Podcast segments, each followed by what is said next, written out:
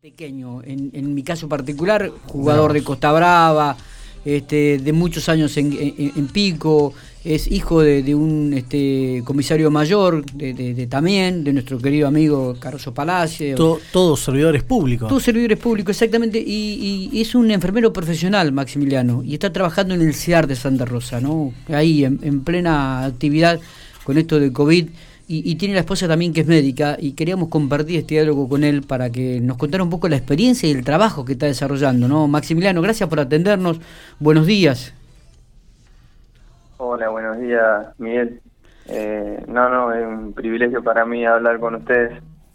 Bu- Bueno, te, te- enfermero profesional, por ahí uno te había visto aquí en la ciudad de General Pico, la verdad que el otro día me enteré que estabas en Santa Rosa y digo, lo voy a llamar un poco para también que nos comente, bueno, e- esto de estar todos los días ahí al, al pie del cañón, en la lucha diaria, en poniéndole este, absolutamente todo a este COVID-19, co- ¿cómo lo estás viviendo, Maximiliano? Contarnos un poco la experiencia personal.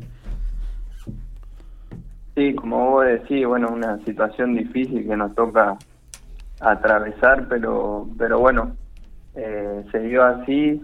Eh, nosotros hace más o menos, va a ser ahora tres años que nos vinimos a vivir eh, a Santa Rosa por cuestiones que, que mi novia iba a hacer la especialidad en clínica médica y, y decidí acompañarla, así que nos instalamos acá. Eh, bueno, eh, de por medio apareció esta pandemia que, que nada, por, por desgracia, ¿no? Estamos, le estamos poniendo el pecho eh, a la situación, no queda otra. ¿Cómo, es la, la, la- la actividad diaria? ¿Cómo es el día de, de trabajo, este Maximiliano, de ustedes allí? Y la verdad que son, son días agotadores, a veces hay que cubrir eh, doble guardia porque eh, algún compañero se tiene que aislar y, y bueno, hay que cubrir esas guardias. Eh, también tenemos que cubrir en otros servicios por el hecho de, de que faltan, faltan enfermeros. Yo de hecho ahora estoy cubriendo lo que es en clínica, en perdón, en terapia del CEAR y en la guardia central tengo que hacer guardia. Así que sí, a veces salís a las 6 de la mañana y, y hasta las 10 de la noche no puedes volver a tu casa. Eh, me imagino también que esto eh, acumulará una experiencia de vida también muy fuerte, ¿no? En lo personal, teniendo en cuenta que tu esposa es médica también, ¿cómo conviven con esto todo el día? Porque es algo que de repente tampoco se lo pueden sacar de la cabeza, ¿no? Sí, es verdad, como decís, se hace, se hace un poco eh, difícil, eh, más que nada por, por las cosas que te tocan, que te tocan ver, Claro. cosas que están pasando que por ahí uno no, no estaba acostumbrado, ¿no? Eh, pero bueno, yo ya llevo más de un año ahí en el servicio donde donde me toca estar ahora y y es feo por ahí lo que lo que voy a decir, pero uno como que ya se acostumbra Claro. eh, a ver esas cosas feas y, y, y bueno, creo que no no está muy bueno, pero pero como te dije antes, eh, hay que, que ponerle el pecho y, y tratar de, eh, de dar lo mejor para que para que pase rápido todo esto. Y, y además, este, una experiencia impensada, ¿no? Es decir, que, de repente surge, que no estábamos preparados, este, nadie estaba preparado para vivir un- una especie de, de este tipo de esta pandemia, y, es todo un aprendizaje, y me imagino que para ustedes también ha sido un aprendizaje e- en estos años. Sí, sí, tal cual. Para nosotros fue todo nuevo. Nosotros, eh, cuando tuvimos los primeros casos, eh, o sea, fuimos aprendiendo también de, o sea, de los errores que, que cometimos en, en principio, porque porque también pasó eso. Como era todo nuevo, eh, nosotros no sabíamos con qué nos encontramos. Ahora, eh, gracias a Dios, estamos con un poco más de experiencia. Pero bueno, por decirte, no sé, eh, se nos lastimaba mucho los pacientes, bueno, ahora ya le hemos agarrado la mano, ya esas cosas no nos están pasando, nos fuimos perfeccionando sobre el error, digamos, Claro. pero sí, fue todo nuevo. Eh, eh, Maxi, ¿cuánto, me decías que hace tres años, este, ¿cuánto hace que estás ejerciendo la profesión? Y yo me recibí en el 2016. Muy bien, ¿y por qué? ¿Por qué la elección está? ¿Qué, qué es lo que te, te Bueno. vinculó? ¿Qué es lo que te llamó la atención? Eh, la realidad fue que, bueno, como todos saben, yo jugaba al fútbol y, y me rompí la rodilla jugando para Ferro. Eh, vi que por ahí no iba a volver de la misma manera, así que nada, tenía que, decidir qué hacer con mi vida.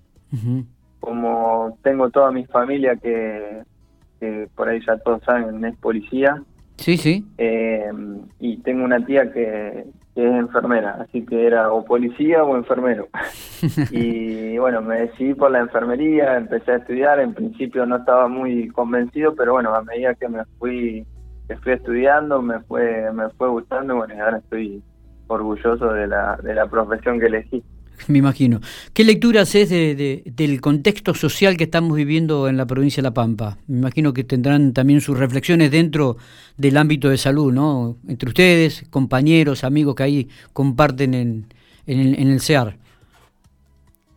Sí, sí, siempre hablamos del tema y, y nada, eh, por ahí creo que ahora en este momento era el momento de de parar y de, cerrar un poco todo por el hecho de que no, no íbamos a poder aguantar eh, si seguía habiendo tantos casos como en el último tiempo. Eh, nosotros nos damos cuenta cuando, cuando está por, por desbordar el sistema. De hecho, nosotros ya estábamos, eh, no teníamos lugares en el CEAR, ya no tenemos camas. están trabajando las las terapias que trabajaban con pacientes sin COVID, ahora ya son todos de COVID. Se está pensando en, ampliar esa, eh, usar un lugar del MOLA que, es de clínica quirúrgica o clínica médica también para COVID, porque eh, hay muchos, están dando muchos pacientes y bueno, y también la eh, el tema es que el recurso humano es, es escaso. Claro. Es la realidad. Por ahí eh, sí, tenés respiradores, tenés insumos, tenés todo, pero pero el recurso humano ya ya está agotado, eh, quedan pocos, eh, la gente, los compañeros se aíslan, eso también es una realidad. Me, imagino. así que creo que esta medida fue la, la, mejor. ¿Has, ¿Has pasado ya por algún aislamiento en esta en estos últimos tiempos, Maxi? no, yo por suerte aislarme no, pero mm, eh, me contagié de COVID eh, ya hace un tiempo. Eh, me contagié en el laburo porque iba de mi casa al laburo y, y nada, tuve que aislarme en un hotel. Fue a, principio, como cuando arrancó todo. Y, y nada, después, por suerte, no, nos vacunamos y hasta el momento no, no me tuve que aislar. Muy bien.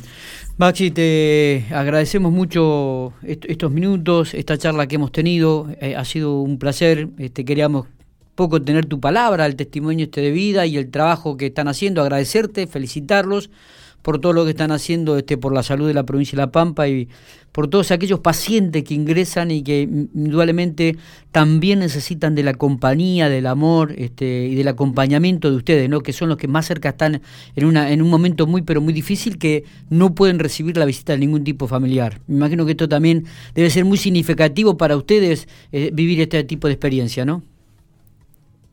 Sí, es como vos decís, la verdad que eso lo vemos eh, lo vemos muy seguido, ¿no? La familia que por ahí no puede estar cerca del paciente, pero bueno, nosotros tratamos de cuidarlo de la mejor manera y, nada, creo que, ahí en el, en, por lo menos yo trabajo en un grupo excelente de profesionales y, dan lo mejor por cada paciente. Eh, déjame agradecerte eh, por llamar y, nada, decirte que se siente por ahí eh, el apoyo de toda la gente, se siente y, y es muy lindo en estos momentos que, que por ahí eh, la salud pública lo necesita. por decirte la salud pública que es donde yo trabajo, ¿no? Pero Totalmente. Y para nosotros también vaya este agradecimiento por todo el trabajo que están haciendo. Maxi, abrazo grande, amigo, a la distancia. ¿eh? Que siga bien y que pueda terminar pronto esta bendita pandemia. ¿eh? Dale, un saludo enorme para toda la gente allá de Pico y para mi familia que seguro está escuchando. Muy bien, abrazo grande.